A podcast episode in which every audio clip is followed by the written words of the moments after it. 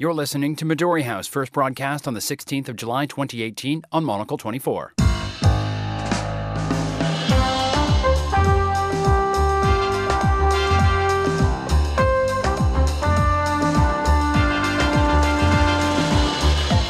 And welcome to Midori House, coming to you live from Studio One here in London. I'm Daniel Beige. On today's show, Trump meets Putin in Finland on a day that began with the president blaming the U.S. for the tensions between Moscow and Washington.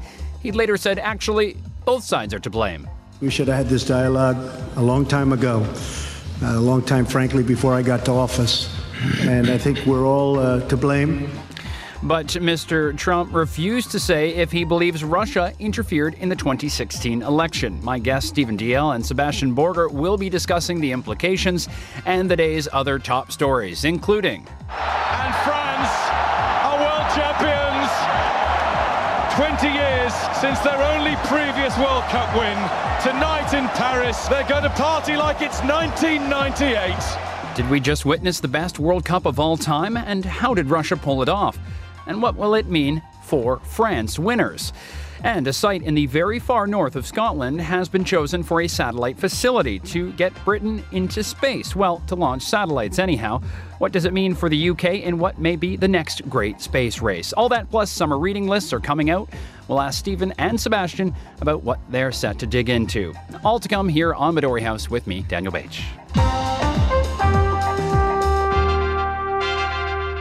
So, welcome to Midori House. My guest today, Sebastian Borger and Stephen Dalziel. Welcome, gentlemen, both to the program and back to Midori House. We'll turn our attention first to Helsinki, where U.S. President Donald Trump and his Russian counterpart, Vladimir Putin, held their first summit today. Mr. Trump said he hoped for an extraordinary relationship between the leaders. Beforehand, he blamed U.S. Russia tensions on previous administrations and the rigged witch hunt, as he put it on Twitter, of Robert Mueller. But he, of course, did not mention the key factors usually cited in the West as causes for friction with Moscow. Russia's annexation of Crimea, discussed in a press conference uh, a few moments ago, its support for rebels in Ukraine and the Assad regime in Syria, meddling in the U.S. President, presidential election. Nor did he mention the nerve agent poisonings in Salisbury, which the British government has pinned on the Kremlin. But the headline out of this, I think, is Donald Trump's apparent siding with Russia over his own intelligence agencies, just days after 12 Russians were indicted for attacking American democracy and the election. The former CIA director says Trump is fully in the pocket of Vladimir Putin. Stephen, can we agree with that? I think we have to. I mean, it's. Um, I would say it's extraordinary, but of course, anything that Trump does seems to be yeah. extraordinary. So, what we expected was something extraordinary, and and and, and that that it is. Um, it's not the first time, of course, mm. that he's criticised the FBI, and and uh, in fact, I was recently in uh, in the United States and discussed with some people that yeah, they they they're just everyone I spoke to. Maybe I spoke to the wrong people, but everyone I spoke to uh, was saying they just can't believe how he can be so, as they say, right. unpatriotic by having a go at the FBI, and now but now publicly to come out standing next to Putin uh, and say, "Well, I believe him rather than the FBI." Mm. Um, this this will go down like the proverbial lead balloon in Washington. Trump did not in any way condemn or give his opinion on Russian interference in the U.S. election in his remarks today, standing next to Putin, as you say. Uh, but Sebastian, he did. He said he raised the issue. Do you think he, they mentioned it, and, and to what extent? Uh, I don't know, and I, to be honest, don't particularly care. Mm. Um, there must be an, an, oath of office. We have we have it in Germany. I'm sure the Americans have it, um, which roughly says, you know, you've got to uphold the Constitution and um, avert danger from from, in this case, America. I think he is he is uh, violating his oath of office. Mm. Simple as that. He is siding with a foreign power. Um, um, he is, he is, as I uh, forgive me for plugging my own article, but on Friday I wrote he is a he is a uh, uh, he's hostile to Europe. He's a foe of Europe. Mm. He, of course, has now uh, told us that Europe is his foe. I mean, the man is is uh, out of out of. I mean, there is I think uh, Boris Johnson is right in saying there is method behind the madness. Mm -hmm but there is madness, and and and and we we we will have to totally readjust our thinking uh, about what we used to call the Western alliance. It doesn't exist mm. anymore. Yeah, as you say, Trump, uh, in putting tariffs on America's biggest allies, sort of a slap in the face to all of those. He's called the Canadian Prime Minister a backstabber, called the EU America's biggest foe, and even borrowed Stalin's phrase, uh, enemy of the people, to describe the press. But, Stephen, he's congratulating Putin. He is. Now, I have felt for a long time um, since even before he was uh, elected president. And when remember there was a dossier produced. Uh, by a former British intelligence officer mm. um, accusing Trump of, of various misdemeanors in Moscow. Comparatively minor, I say comparatively minor, in so much as I am convinced that Putin has something on Trump. Mm something about his personal life, mm. something, uh, something which I think would be a complete bombshell. At the moment, Putin doesn't need to drop it on him because Trump is causing such chaos, uh, as Sebastian was just saying. Mm. You know, he, he's, he's insulting his allies. He's he's he's just offending anyone who who has any uh, sympathy or liking for the United States. It seems. Um, so while he's doing that, he's he's doing Putin's work for him. Putin. Let, let it, let's be absolutely clear.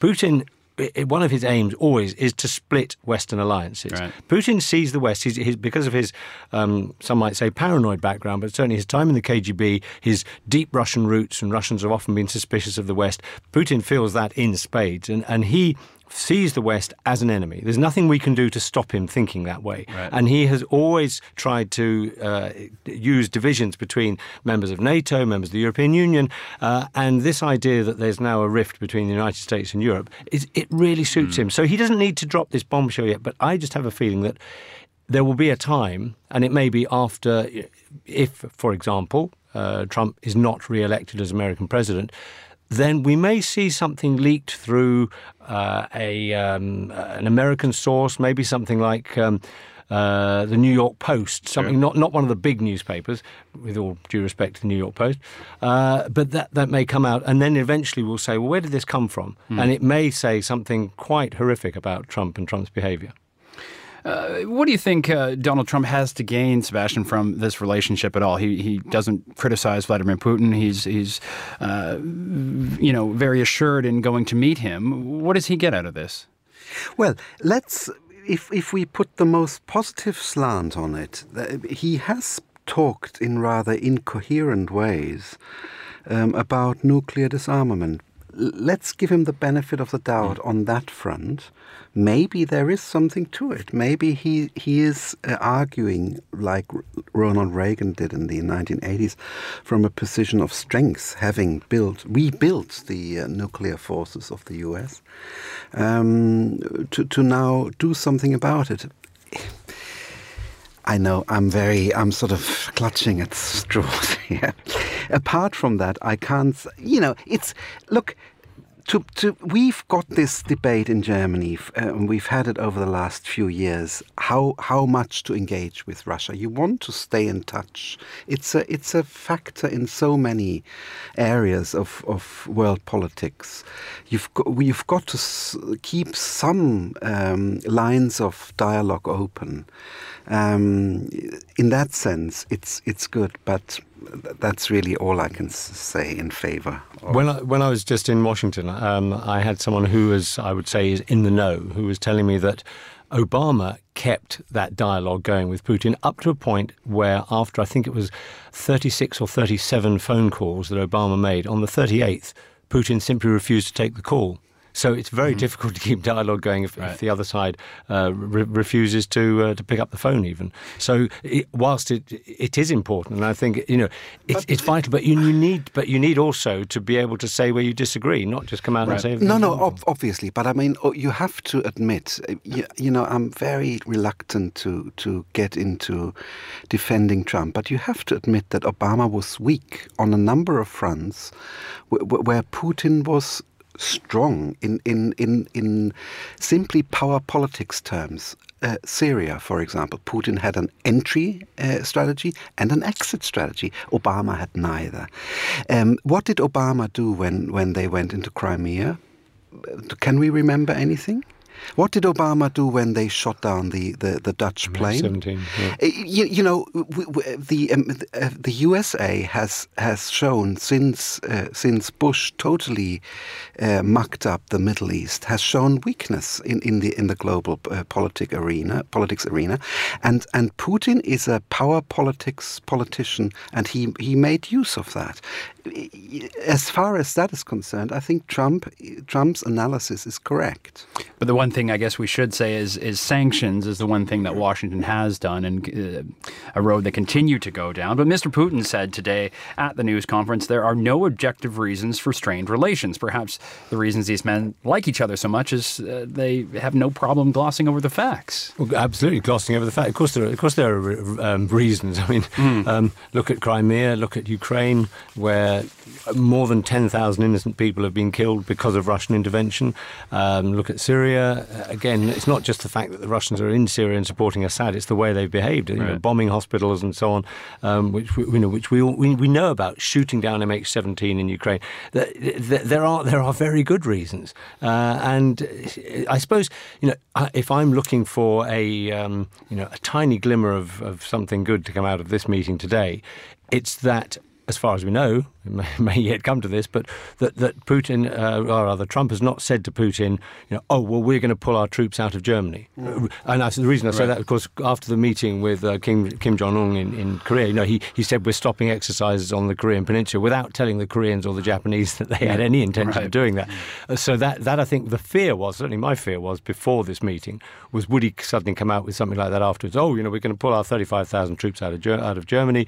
Uh, you know, we're not going to support NATO exercises in Europe. Something Right. of that nature. So as far as we know, that hasn't happened. So I suppose we should be thankful for that. S- Sebastian, you mentioned earlier um, giving the leaders the benefit of the doubt in what they're trying to accomplish. We aren't sure what that is yet, but uh, Putin also says, as the two main nuclear powers in the world, Washington and Moscow have a role to play in global security. Is is is that true at all? Uh, Do you agree?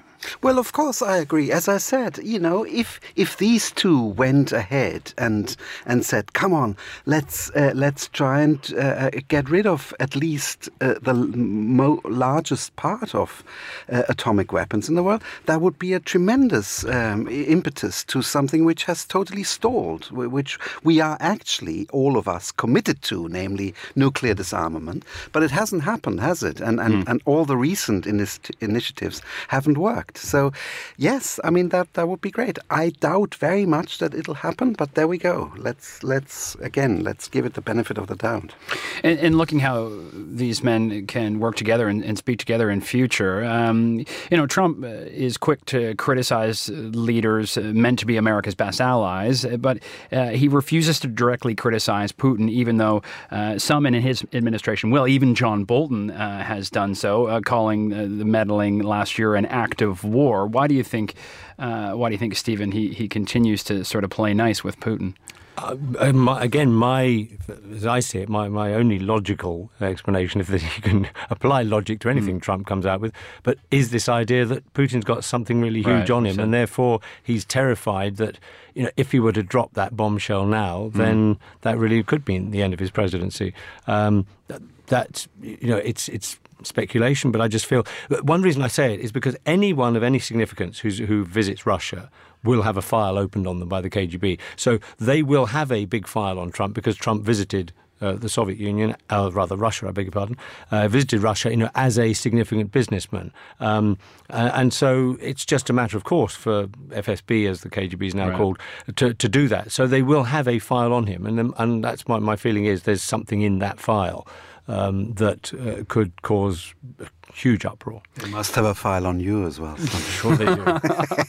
well, speaking of uh, the KGB and intelligence, uh, uh, Vladimir Putin did say he was going to help with the Russia investigation into election meddling. Um, you know, as a former intelligence officer, he, he may understand. We all win in this, don't we, Sebastian? well, it's like he said he would help with the Litvinenko uh, investigation. Do you remember that? I mean, come on. We don't believe a word of what, what this guy is saying.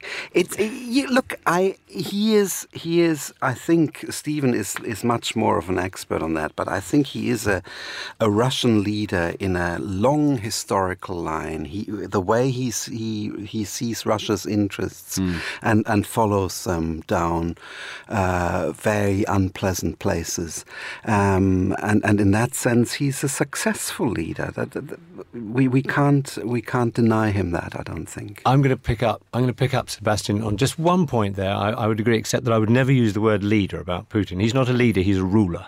Mm. He rules the country He's in a, a very Russian way. He's by, by but, all means, use, yeah. But yeah, I'm, okay. it may be right. semantics, but yeah. I, I, think you know. I actually think this is you know there are leaders in this in this world. There and throughout history, yes. there have been people who have who have right. led their people. He he dominates his people and he he rules over them. He doesn't do what's best for them.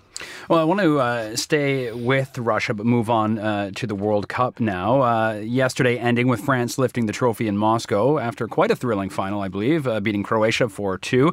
Uh, for several years, many in the West, mostly the press, I guess, were skeptical Russia would be able to pull off this tournament at all. But uh, by all accounts, it went quite well. And maybe sticking with Putin for a minute, Stephen, um, he pulled off a real PR coup, didn't he? He's, he's had all these big leaders in the, in the executive box with him, he's come off quite well, hasn't he? I had no doubts at all that this would go off like that. Mm. Um, it's, it's, if I may be very cynical, but it's very easy in a dictatorship to, to put on something like that right. and make sure that the um, the police do as they're told and that they clamp down on any dissent. Um, and smile at people. And, and smile at people. and, and also, one reason why I had no doubts, to be less cynical, was the fact that knowing the Russian people as I do, um, they were thrilled to get this. You know, right. from, from that point of view, uh, I think it, you know it was great that that they could show how warm they can be, how hospitable they can be, uh, how welcoming they can be, which right. which, which they can. Um, my complaint about it, and I, why I feel that the World Cup should not have gone to Russia, was a there was corruption all the way down the line from right. the first from the moment they got it. Uh, Not normal I, for FIFA. Before, uh, before, Indeed, indeed, and and uh, uh, and then you know the the the, the doping scandal, the mm. racism, the organised hooliganism two years ago in France. Um, you know there were so many reasons, and of course the war in Ukraine. You know when you start and uh, you know, what would they have done if Ukraine had actually got through to the finals? Right. I mean that's an interesting question. Or if if the Netherlands had got through to the finals, uh, right. you know would they have played Russia if they'd had to after the MH17 shooting? Shooting down. Um, so I think there were many reasons why it shouldn't have taken place in Russia. But when it was known that it was going ahead, um, I had every confidence that it would you know, it, it would present a very friendly face of Russia to the world. And so, from the point of view of the Russian people, I'm very glad that it did. Right, and uh, I, I, think all those incidents or possible incidents and, and concerns that you raised there um, were the concern before the tournament. But I guess once the, the football starts, um, you know, our attention turns to that. Uh, but barring a, a, few incidents, the pitch invasion by Pussy Riot last night, and, and this insane waiting to present the uh, the trophy, and then a, a, massive rainstorm, I think Sebastian went pretty well, didn't it? Yes, it, it was a good on purely on footballing terms it was a good tournament. There's nothing, mm. uh, nothing to deny about that. We will have to see. Uh, I mean, we've we've seen that in earlier uh, World Cups, of course, particularly in South Africa. I think partly also in Brazil last time. Mm, that some of the arenas newly built or or, or, or greatly refurbished right. for the World Cup, uh, then uh, tend to be totally, uh, you know, useless two months after the, mm. or, or indeed two days after after the event. Um, so so that's that's a worry I have, and and um, but apart from that, you know, mm. the problem, of course, with FIFA. Let's let's not beat about the bush. Every every tournament, at least we know at least since Germany 2006, uh, was uh, awarded by corruption. We mm. know it about Germany, we know it about South Africa, we know it about Brazil, we know it about Russia, and and we we strongly suspect it about Qatar. Uh, I mean, which never should have got it in the first place. So so in that sense, Russia is is part of a long and ignoble line. But they, I think, you have to give them credit. A good, a good World Cup, and of course, the football at the moment is attractive to watch. There's Yeah. not, no doubt about it. Wherever it would have been, um, it's fun and it's great to see big nations fall or not even take part. Italy and, and, and the Netherlands didn't even uh, qualify. Germany fell. Brazil fell fairly early. Hmm. Other nations, like I mean, South Korea and Japan, I thought played really well, as did Croatia getting into the final. I mean, really, in that sense, a, a, a- a great, uh, from a sporting point of view, a great event. Yeah, I think I think so as well. And and England sort of punching above their weight as well. Uh, Stephen, was it a good World Cup for you? Well, um, I, I, I'm going to be again a cynical Englishman. Actually, I think I think um, England has gone has gone a bit uh, totally over the top. Actually, Right. Um, because if you let's sit back and analyse it, England played seven matches, including the third and fourth place match, played three. Drawn one, uh, won three, drawn one, lost three. Mm. Now, if my team starts the Premier League season like that, I won't be satisfied with that as a first seven What's your team? Uh, My team is Arsenal. Arsenal, same here, okay. So they, they, they ought to do Yes, better. awful. But but I think also, and and uh, there's a there's a place in North London called Southgate, and for two days the station's being called Gareth Southgate. Right. Well, I, I actually tweeted and said and said, well, what you know, if if next time they win the World Cup, what do we do? Rename the whole Tube network? Right. Uh, it's just over the top. I have in front of me here. You're very English, Stephen. Come on. Don't be Eeyorish. No, Let, I- us be a little I bit more here- Tiggerish. I have here from 1966 England's World Cup, a special celebratory brochure. It's got all the results, but what it does, it's actually it's only the first half because it then also goes into all the other things that were going on, all the sports. There's racing, there's boxing, there's Wimbledon, there's cricket that were going on at that time, and and they're, they're they're just um, it's- I'm just being old now, Sebastian. But It there's wasn't a goal anyway. Yeah. uh, and, and it probably wasn't a goal, and the fourth one shouldn't have counted because there were people on the pitch. But anyway, uh, let's not lose our our sense of everything that was good. Um, uh, and you know, I think now that it's just this everything. It's so over the top. This was, you know, that was it was '66 that got me interested in football, um, uh, and and this souvenir which I've kept ever since uh, is just an indication of, of how things were much more measured. And unfortunately, now with uh, with with sport, you know, and, and the you know the fireworks and the, the ticker tape, and um, I'm afraid the Americans got a lot to answer for on that one. Yeah, you know, I don't mind a bit of razzmatazz, but um, it's, it, it, it, these, these days it often goes way over the top. One, one more note on uh, Putin and Trump. I liked the moment at the press conference where uh, Putin passed uh, Trump the World Cup ball, the official one, and he threw it to Melania right away and said, "Over to you." He forgot to mention that Qatar comes first before that whole North America World Cup. But ju- uh, just briefly, Sebastian, uh, what was this your favorite World Cup, or what's your favorite uh, World Cup memory? Obviously, you've got a few more stars than France uh, does, in, in, in your uh, locker.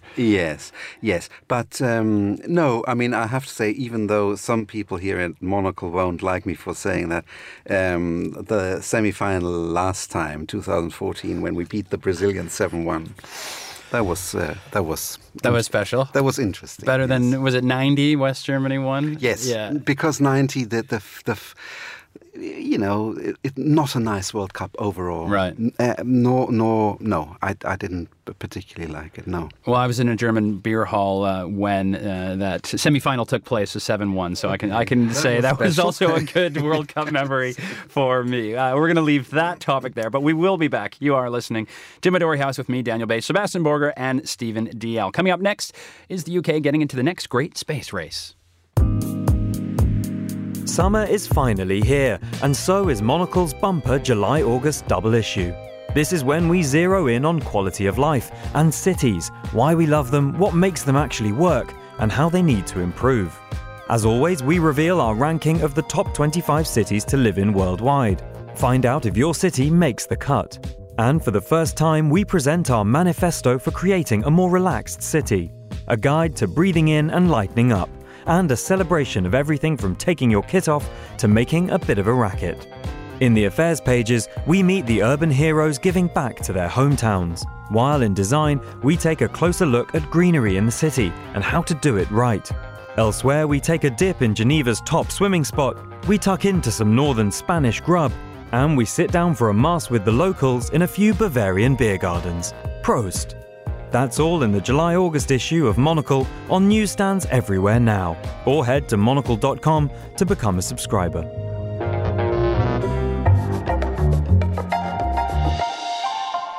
Still with me, Stephen Dalziel and Sebastian Borger. Now we move to the UK. US aerospace giant Lockheed Martin has won a, a, grant to develop a facility to launch satellites in a very far remote corner of Scotland near uh, Sutherland, about 55k from the uh, Dounreay nuclear facility, one of two in Scotland. They also have nuclear submarines. Uh, this will be the first facility in the UK as the country gets into the uh, space race to launch satellites, which will mostly be used for Earth observation and data gathering. The government's saying they want a 10% share of the market, which will be estimated uh, estimated to be worth 400 million pounds by 2030, and then they can start getting these into the air by 2020. Do you see, uh, Stephen? Let's start with you. Uh, the UK becoming a space powerhouse out of this? I don't. I don't think a powerhouse as such, but I, am I'm, I'm very pleased that we um, we're showing that we have uh, the capabilities and the research, and and uh, you know, we're actually playing a part in this. Mm. Um, uh, we've always had um, in the past. Uh, very good aerospace. I mean, we used to create amazing aircraft. Mm. Um, the Vulcan bomber is being my particular favourite, um, and we can't do that anymore right. um, because they've simply sold off all the all the capabilities. There are no wind tunnels now. They, they, we can't make aircraft, make aircraft parts, make right. very good aircraft engines, uh, but actually, yeah, it's you know this is one where we talked earlier about patriotism, and, and um, uh, I was being a cynical Englishman. I'm I'm, I'm a very proud Brit on mm. this, given that it's in Scotland as well. My roots are Scotland. My roots are in Scotland. Um, that yeah, I think this is, is is very good because you know this is this is so important. Space research mm. is crucial. You know, a lot of people criticise it, but then they reach for their mobile phone. Well, how yeah. do they think that works? Mm. Um, they want a good weather forecast. Where do they get that from? Uh, so I I'm, i think this is excellent news. Perhaps it's a, a, bit of a game of keeping up with Macron. He's he's interested in developing um, industries like this. Uh, uh, one note I noticed in the FT, UK uh, startup Orbex has also won a grant of about five and a half million pounds to develop a launch vehicle called Prime. So if we think about Brexit and the economy uh, Sebastian, uh, if a startup like this can get into the game and be part of this, that's that's great news, isn't it? The interesting thing is, of course, we've got this Galileo uh, space program in the European Union, where there's uh, some disagreement between uh, the European Commission on the one hand and and uh, the UK on the other about the UK wanting to uh, participating mm. in it beyond Brexit, and and the Commission saying, well, you can't because you'll be a a third nation. In other words, you, you, you're not uh, party to our normal checks and balances anymore, which I find very odd. Uh, if we seriously say that we trust the Brits less than the Hungarians or the Romanians. But there we go. Um, that's just my opinion. But no, I mean, th- th- as as Stephen has pointed out, I mean, the, the, the British have been strong on that, even though, of course, they tried to kill off Galileo before it mm. was initially started, uh, on the on the advice or, or instructions, whatever, from Washington. Um, uh, but that they've they've developed a, a strong um, space and aerospace uh, startup industry, I think, and it's it's great that the government the government is actually putting grants towards it. In other words, right. there is an active industrial policy, which of course was was anathema to the conservatives for for decades, sure. ever since Margaret Thatcher. I like it. In order to, could you see cooperation between Britain and the EU on well, and this portfolio? Yeah. Well, obviously, I mean, mm. if we if if that's that's always my hope that despite Brexit, um, there is so many things where we have to stand together, and and uh, where we share interests and values. Uh, to some extent, we share them more now than with the United States, as, as far as this administration is concerned. So let's, by all means, stick together on that. Could be an interesting to wa- one to watch. And of course, at Monocle, we will be very interested uh, in keeping track of, of where that goes in that industry and, and what it means for the economy. Just briefly, uh, we got a couple minutes left. Uh, it being the middle of July, and many of us are perhaps getting set for a summer holiday or uh, uh, with the nice weather, are going to tuck into a book. We've been asking everyone around uh, Monocle Monocle staff what they are going to be reading, what is on their list. Uh, Stephen, what's on your list? I'm, I suppose, I'd like to say traditional rather than a dinosaur, um, but I, am not driven by new books that are coming mm. out. I have so many books on my shelves that I still haven't read. And also, I have books I consider, I call them my best friends. I go back to them again and again and again. The one I'm rereading at the moment is Vasily Grossman's Life and Fate, which is just amazing. It's one mm. of the hmm. best books of the 20th century and largely undiscovered, uh, available in Russian and in translation in French and English. I'm going to write that down. Um, Life and Fate, Vasily Grossman, uh, amazing book amazing book. Um, uh, and I suppose because of my um, Russian interest, I tend to be driven by that. So The Master and Margarita is another one I keep reading. Okay. Um, but if Bulgakov, indeed. Um, but probably for the for the summer, uh, and again, it's one I've read a couple of times, but I'll probably come back to this summer. Is The Magus by John Fowles because it's set on a Greek island and it's uh, again just an amazing book. I, I, I every time I read these, the reason I reread them is because there's so much to them uh, that every time I find something new. Mm, interesting. And what about yourself, Sebastian? Two books. One newly come out about Lisbon. I'm afraid I can't. Uh, I haven't got the author, but but I read uh, raving reviews just in the last few days, and Lisbon is my favorite, one of my favorite cities. And my German book club has decided to uh, go back to Thomas Mann, uh, Dr. Faustus. So that that's uh, going to be. And I've and and the the book is I don't know 600 pages, and the commentary is 800 pages. So there's plenty. okay, plenty, plenty to do there. Okay, yeah. we'll let you off with that. That's that's totally totally fine. And and uh, I'll, I'll give one here too as well. Um, Stephen, on your theme of, of rereading books, perhaps I'll say uh, Under the Volcano, an amazing portrait of, of Mexico by Malcolm Lowry. That's one I, I like to reread. So so maybe I'll go back uh, go back to that one. And uh, uh, there's one called Endure Mind, Body, and the Curious uh, Curiously Elastic Limits of Human Performance. This is by a former Canadian national track runner, Alex Hutchinson. He's also um, a physics doctor and it's really interesting. He says um, uh, the struggle to continue against a mounting desire to stop uh, is w- where uh, we will find our capability to continue in endurance sport. I'm a big cyclist and marathoner, so it's an interesting study uh, about that. So I'll dig into that one. But that is all we have for Midori House today. Uh, Stephen Dalziel, Sebastian Borger, thank you so much for joining us. Our producer, Fernando Augusto Pacheco. Thanks for listening. Goodbye.